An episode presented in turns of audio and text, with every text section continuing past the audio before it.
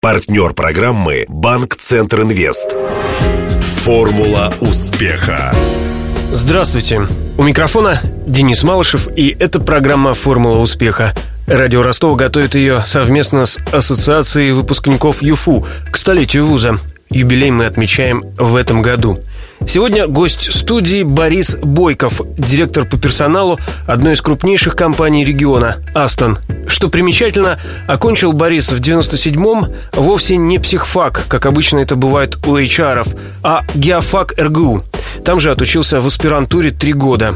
Но по профессии не проработал и дня. Зато в 2001-м устроился на завод «Эмпилс» менеджером по кадрам. Тогда-то Борис и понял, управление персоналом – его призвание. На Эмпелсе Бойков дослужился до кресла директора и в этой позиции ушел в Астон в 2013-м. По моей просьбе он поделился секретами профессии – как правильно искать работу в условиях кризиса, как успешно пройти собеседование и что точно не стоит делать на встрече с потенциальным работодателем. Интервью. Как часто вам самому приходилось искать работу? Трудно сказать. Если там до 2001 года это было регулярно, потому что часть компании закрывалась, приходилось переходить. И вот с 2001 один раз поменял работу в 2013 году. А как смотрят HR, люди, которые занимаются персоналом, на такие трудовые истории, когда специалист, тот, кого они нанимают, он часто менял работу. Это плюс или минус? Бывают абсолютно разные ситуации. Все зависит также от регионов. Я считаю, что как бы человек, в принципе, не менее двух лет должен работать да, на одного работодателя. Если, например, мы берем в Москве, то там, конечно, все динамичнее.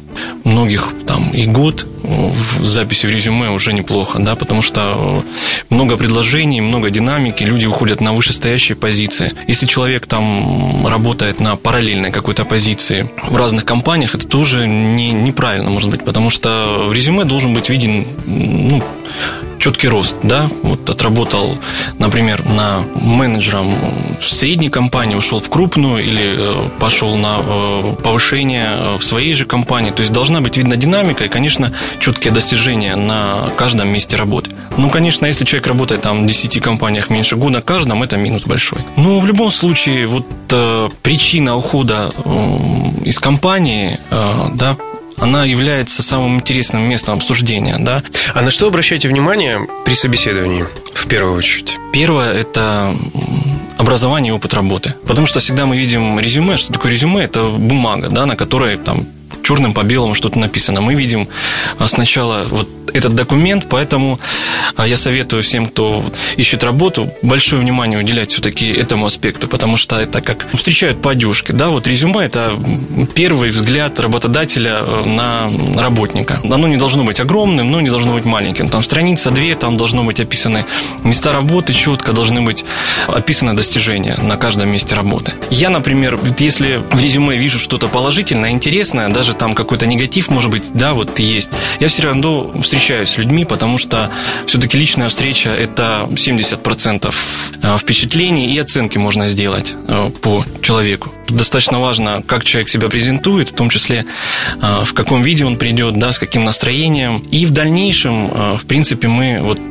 сейчас в компании Aston проводим тестирование. Ну, это для разных специальностей различно. Это может быть там IQ, это может быть там глубокое тестирование на знание языка. И вот совокупность этих факторов уже влияет на принятие решения. Через тест на IQ всех пропускаете или только, только топ-менеджеров? И молодых специалистов тоже просим пройти этот тест, потому что у молодых специалистов в резюме, кроме образования, ничего нет, как бы, и достаточно трудно сделать какую-то оценку, не проводя тестов, потому что, да, вот есть диплом, есть пятерки, да, есть вуз, например, тот же ЮФУ, который является, ну, знаком качества на самом-то деле, да, у нас а, на юге. А всегда ли нужно прикладывать к резюме свою фотографию? Насколько это важно? Это желательно делать. Я уже говорил, что резюме – это такой документ, который попадает э, на глаза HR-менеджеру в первую очередь. Оно должно произвести впечатление, чтобы человек попал на собеседование, его должны отобрать по резюме. А часто ли вы обращаете внимание на то, э, как человек описал свои увлечения, хобби? Ну, я хочу сказать, что в 90% случаев они одинаковые.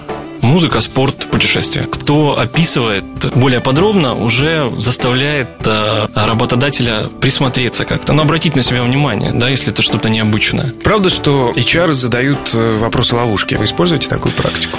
Да, не всегда, но могу. Особенно я вот такие вопросы задаю людям, кто претендует на вакансии там, где требуется внимательность те же там финансовые работники, если они не слышат или неправильно слышат, значит, они внимательность у них эта компетенция не очень развита. То есть всякие психологические приемчики это вполне вполне допустимо ну, для да. собеседования. Ну, один пример вы привели, а может быть еще несколько. Собеседование всегда проходит совершенно по-разному, да, вот особенно с молодыми специалистами. Иногда получаются достаточно такие интересные диалоги. Какое оно сейчас поколение выпускников? О чем они думают? К чему стремятся? Последние лет пять студенты, особенно ведущих вузов, они уже планируют свое будущее более конкретно, то есть смотрят не на вот скорее бы, скорее бы куда-то устроиться на работу, да, а выбирают компании, выбирают направления, там, где они планируют работать, и уже там в голове прокручивают свою карьеру на 3-5 лет. Это заметно.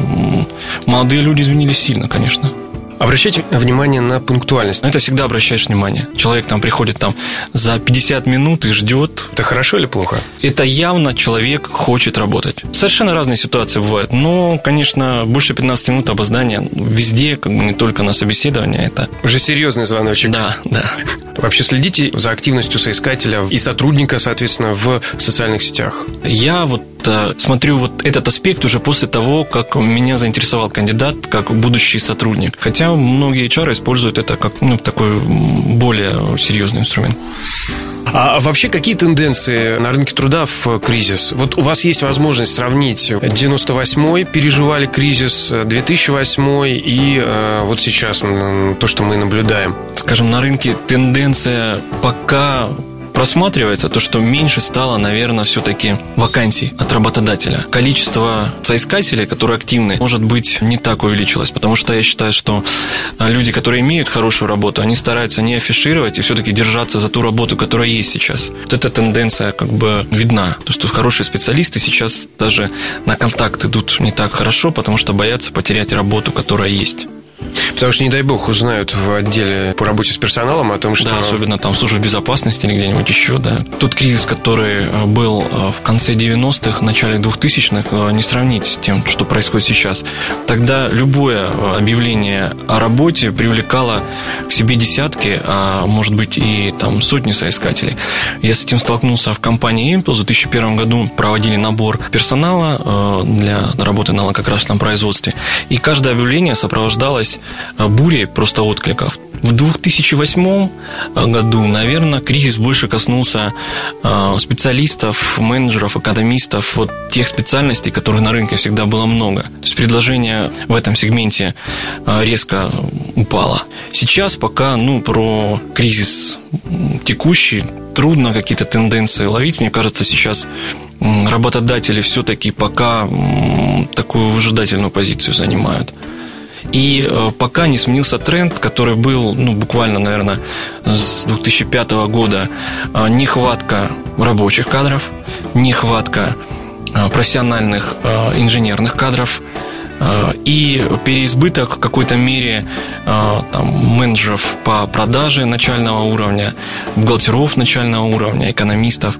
Вот эта тенденция последние 10 лет, она есть, и пока не видно какого-то перелома тех же самых там слесарей, э, электриков, тех, кто вот э, как раз работает на предприятиях и создают продукт. Э, их сейчас очень мало. И вот только-только, наверное, начали появляться вузы, которые качественно и, наверное, ближе к практике начали готовить инженерные кадры. Но все равно большой есть дефицит в этих сегментах. Предлагаю нам сейчас, может быть, резюмировать, да, и прийти к некой формуле успеха в условиях кризиса. Какая успешная будет стратегия со стороны соискателя и со стороны работодателя? Нужно, мне кажется, держаться за свое текущее место работы, проявить все какие-то скрытые ресурсы, стараться доказать работодателю, что ты необходим, чтобы не оказаться в позиции соискателя. Да? Если это случилось, а, тогда нужно не бояться активно заниматься поиском работы, использовать все имеющиеся ресурсы. То есть это в основном, конечно, специализированные сайты знакомых. И не бояться посещать их собеседований больше. Другими словами, вспомнить русскую поговорку «под лежачий камень вода не течет». И можно ли предложить, чтобы э, люди тоже, особенно выпускники ЮФУ, не опасались вступать во всевозможные профессиональные союзы, ассоциации? Я имею в виду прежде всего, например, ассоциацию выпускников ЮФУ. Вы, кстати, состоите в ней? Да, я состою в ней и хочу сказать, что обязательно надо это делать, потому что вот э, последний опыт привлечения молодых специалистов э, к нам в компанию Астон, мы как раз пользовались именно этим каналом, связались с ассоциацией выпускников. Должность, на которую мы набирали сотрудников, достаточно перспективная, поэтому не хотелось ошибиться. Порядка 40 человек прошли вот сито всех отборов, и э, один из двух успешных кандидатов как раз это выпускник ЮФУ, который состоял э, и состоит сейчас э, в ассоциации, ассоциации выпускников. А ты вступил в ассоциацию выпускников ЮФУ? Звони прямо сейчас. 218 40 31.